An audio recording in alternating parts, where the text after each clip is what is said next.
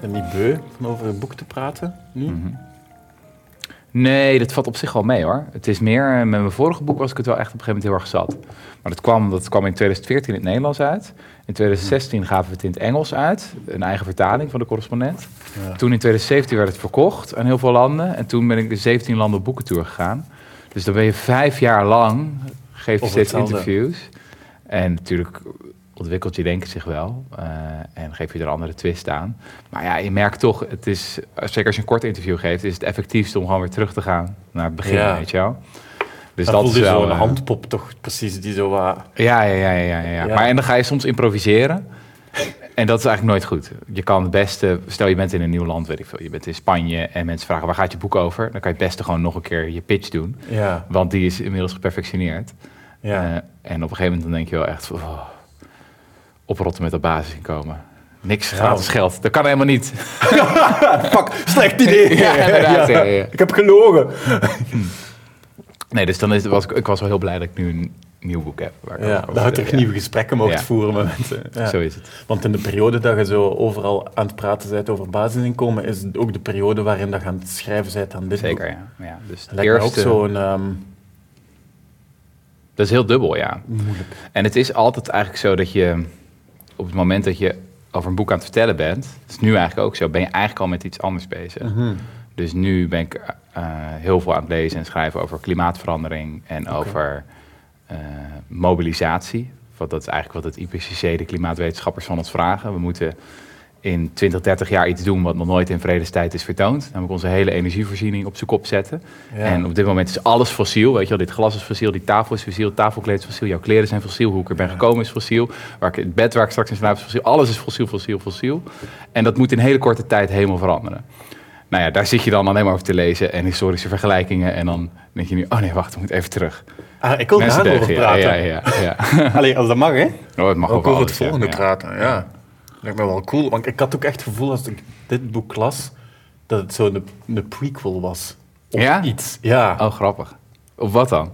Maar ik, een stuk op hetgeen wat je daarvoor al geschreven hebt, zo. Hmm. Dat dat evengoed in de omgekeerde volgorde kunnen gekomen zijn. Dat er eerst de meeste mensen deugender was geweest, en dat je daar dan basisinkomen ja, ja, op bouwt. Omdat het zo... Het is gelijk een onderbouw van hetgeen wat je al... Ja, het ging eigenlijk zo dat terwijl je aan het vertellen was over dat idee van een basisinkomen, dus je geeft iedereen een onvoorwaardelijk maandelijks geldbedrag dat het genoeg is om van te leven, Mhm.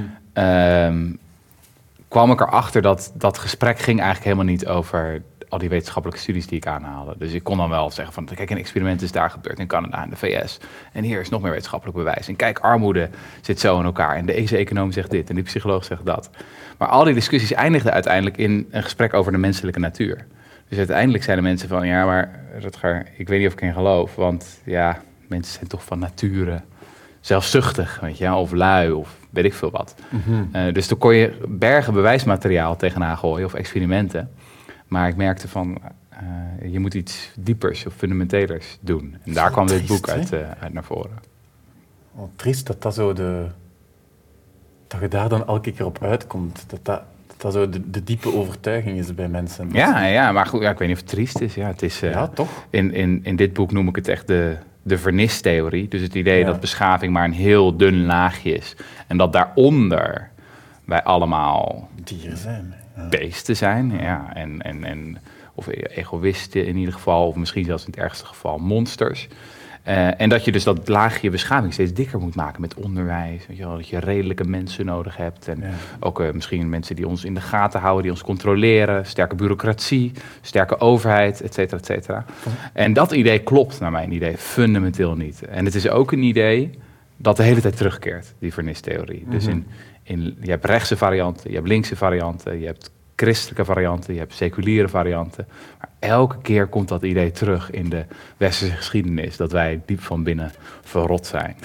ja. Vond je dat verrassend, dat mensen dat dachten? Want jij bent zo niet opgegroeid, hè? Hey, hey, dat is niet de overtuiging waarmee dat jij bent. Nee, nee, het is wel vaak als mensen dan horen, oh je bent de zoon van een dominee. Ja, Mijn vader die preekt in de oude kerk in Soest, ja. in de provincie Utrecht ligt dat.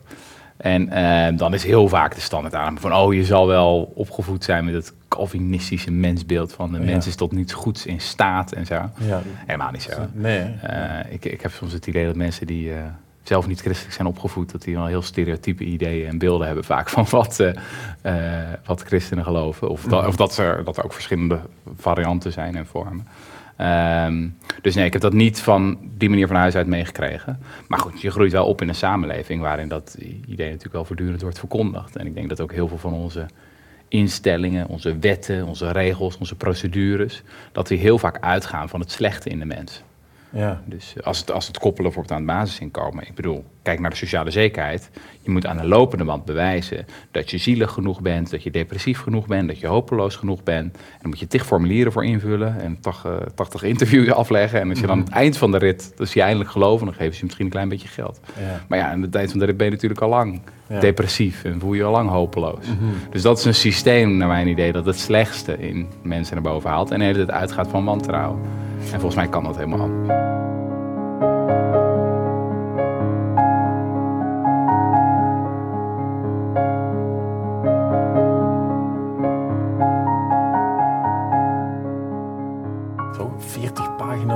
Voetnoten in dit boek. What the fuck, man? ja. ja, goed, als je, een, als je een boel leest, dan... eh, Ja, maar dat is toch ook een verschil ja. met de vorige. Dus, dus dat dat gewoon zo echt opvalt. Het is echt een ander soort boek dan, dan degene dat je tot nu toe hebt geschreven. Ja, het is vooral breder opgezet qua de hoeveelheid disciplines die voorbij komen. Ik heb ook niet alles gedaan hoor. Dus eh, bijvoorbeeld, eh, ik heb mijn vingers niet eh, ge- gebrand aan de neurologie en de hersenwetenschap. Voor, voor mijn gevoel ook een deel omdat ik het niet nodig had. Ik heb het idee dat heel veel van de neurologie is een beetje tautologisch. Zo van, eh, ja, we hebben nu echt bewezen dat dit echt zo is. Dat weet ik veel mensen boos kunnen worden van dat. Want we hebben het gezien in het brein. Dan denk ik, ja, waar anders? In je grote teen? ja, het is een soort van... eh, en daar is het ook zo dat ja, heel veel van die studies zijn best wel recent. Met een kleine N, weet je wel. Weinig eh, mensen die onderzocht zijn. Heel vaak ook zijn het alleen ehm, ja, eh, witte, rijke mensen. De, wat ze de sociologen weird mensen noemen. Dus wat is het? Western, educated, rich, industrialized, developed countries. Weet je wel? Dat is, eh, als ik het goed zeg. Ehm, dus ik had het idee van, eh, dat past misschien wel bij mijn betoog. Maar ik weet niet of het over tien jaar nog, Ja, nog overeind staat. ja, Op die manier. coole lat wel om te leggen.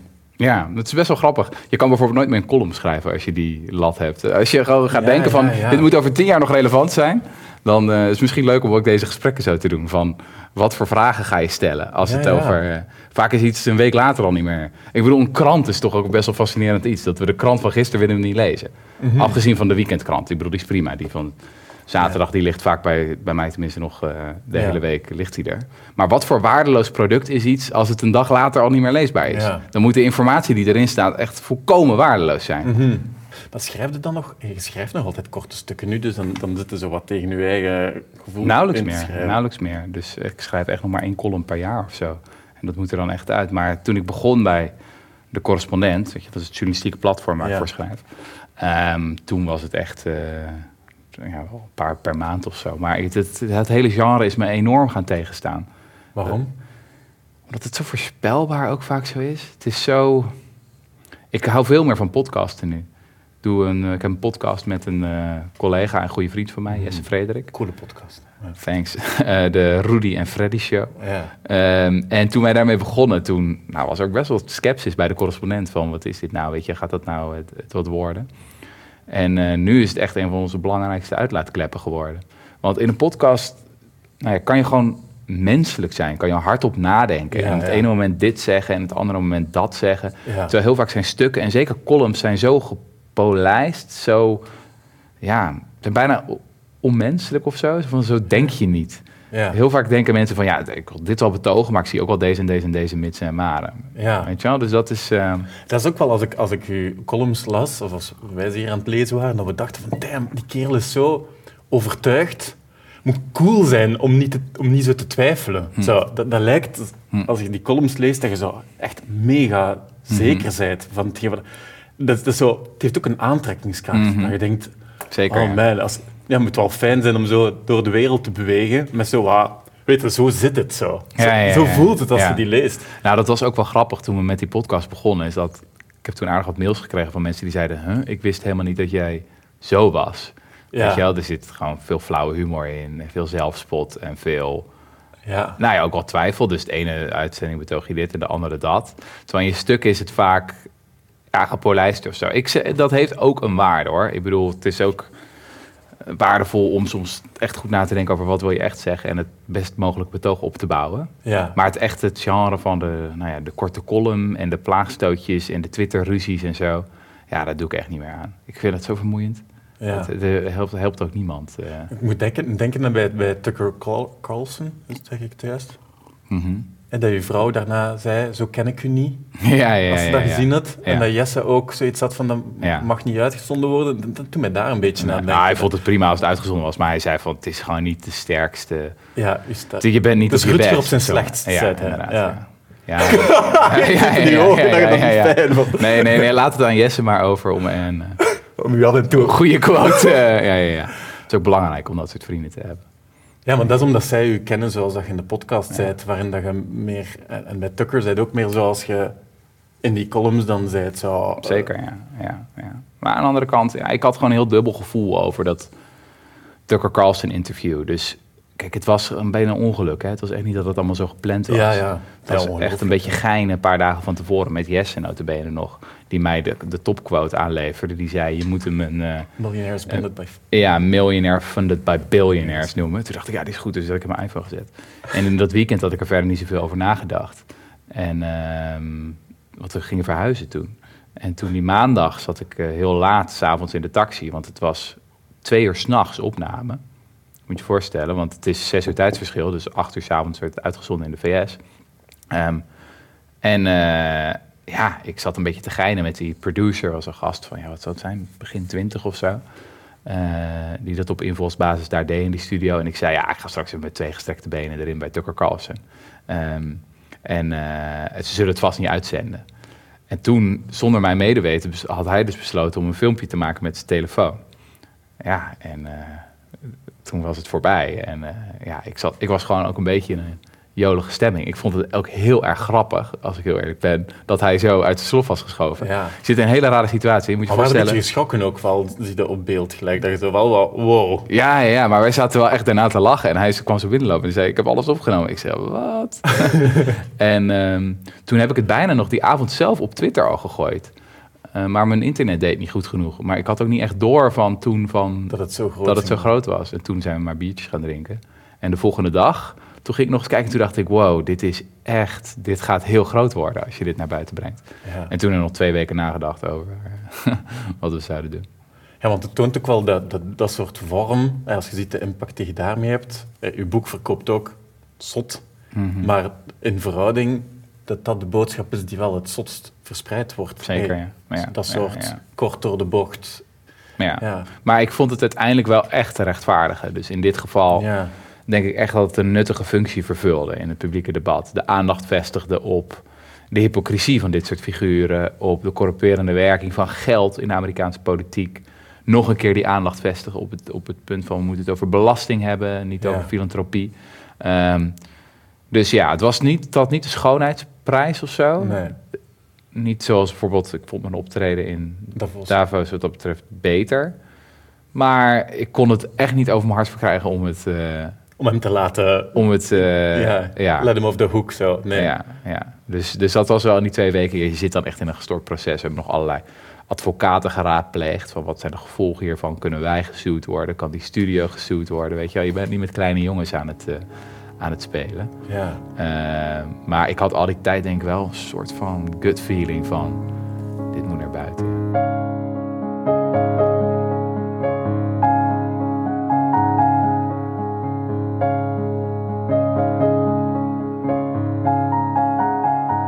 Er zit ook een bepaalde arrogantie al in een, in een boek publiceren. En Ja.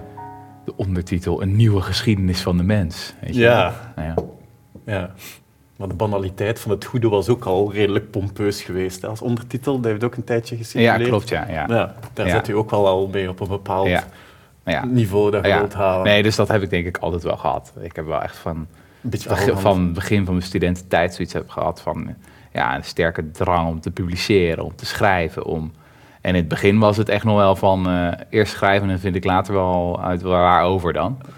Eh, ja, hoe zeggen ze het in het Engels? Fake it till you make it. is voor een deel wel eh, van toepassing op mijn carrière. In de zin van, eh, het, eer, weet je wat het eerste boek is wat ik geschreven heb? Ja, dat weet ik. Eh, met de kennis van toen. Nee, nee, nee. Dan heb je hem echt mijn magnum opus heb je gemist. Dat is Hoe haal ik mijn tentamen? 30 tips. dat heb ik in één weekend geschreven. En dat is echt een volkomen belachelijk boek. Dat op bol.com kreeg ik twee recensies. Eén was waardeloos boek, veel te duur, heb je niks aan. nou ja, dat is helemaal waar. Eén ster geloof ik. En de andere was, eh, ja, moet je kopen, is goed collectors item. Ik dacht, proficiat Rutger, groetjes mama. Ja, dat, ja, ja, ja. dat had ook nog gekund, ja. Damn, ja, echt gewoon er willen zijn. Hey, zo. Nou ja, dat was toen wel heel erg. En ik kwam er dus toen achter van, ik had dat geschreven en ik had het opgestuurd naar een paar uitgeverijen. En toen had ik afwijzing gekregen. En toen dacht ik van, maar wacht even, ik, er zijn nog veel meer uitgeverijen. Dus in totaal heb ik het naar 13 opgestuurd. En uiteindelijk was het een kleine uitgeverij van Gorkum in Assen die zei, ja, dat gaan we doen. Nou, dat is een grote financiële flop voor ze geweest, want er zijn enkele honderden exemplaren verkocht. Laatst kreeg ik nog een brief dat ze de rest van de voorraad gingen ruimen. Dat is letterlijk de tekst die ze dan... eh, ehm, maar dat was voor mij best wel een soort van eh, aha-moment. Zo van, nee is eh, gratis, weet je, maakt niet uit. Ja, en, geen antwoord is misschien. Dus je kan ook gewoon een e-mailbombardement loslaten. Ik had op een gegeven moment voor het Parool, weet je, de Amsterdamse krant. Ja, ja. Toen eh, had ik een stuk geschreven. Ik wou allemaal stukken geschreven over... waar ik wilde laten zien van geschiedenis is relevant voor het hier en nu. Weet je wel, we kunnen lessen trekken uit het verleden. Zou zeggen, dat klinkt redelijk obvious, maar mij was op de universiteit geleerd van dat doen wij historici niet. Ja. Nou, dus ik was een paar van dat stukken aan het maken. En eh, ik stuurde het op naar iemand van het Parool en die zei, nee, nee, nee, is niet goed, past niet bij de krant, niet, eh, kunnen we niks mee. Toen dacht ik, nou, één iemand bij het Parool vindt het niks. Hoeveel mensen werken er bij het Parool? Dus toen dacht ik, nou, ik ga de, ik ga de hoofdredactie het opsturen. De adjunct, eh, de verslaggeverij, de opinieredactie, de filosofieredactie. En uiteindelijk de wetenschapsredactie. Zat daar een man, die vond het wel leuk. En ik heb eh, gewoon nog vier stukken in het Parool gepubliceerd.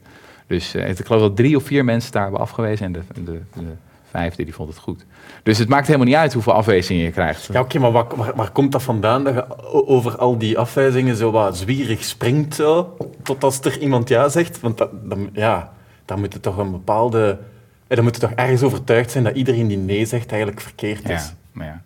ja, daar zit toch wel een bepaald zelfvertrouwen in. Dat je toch denkt van ja, dit is wel misschien in ieder geval toen niet dat ik dacht van oh, dit is briljant, weet je wel. Maar wat je wel had van, nou, het is de moeite waard. En ik lees de krant ook wel eens en volgens mij kan dit er prima tussen staan.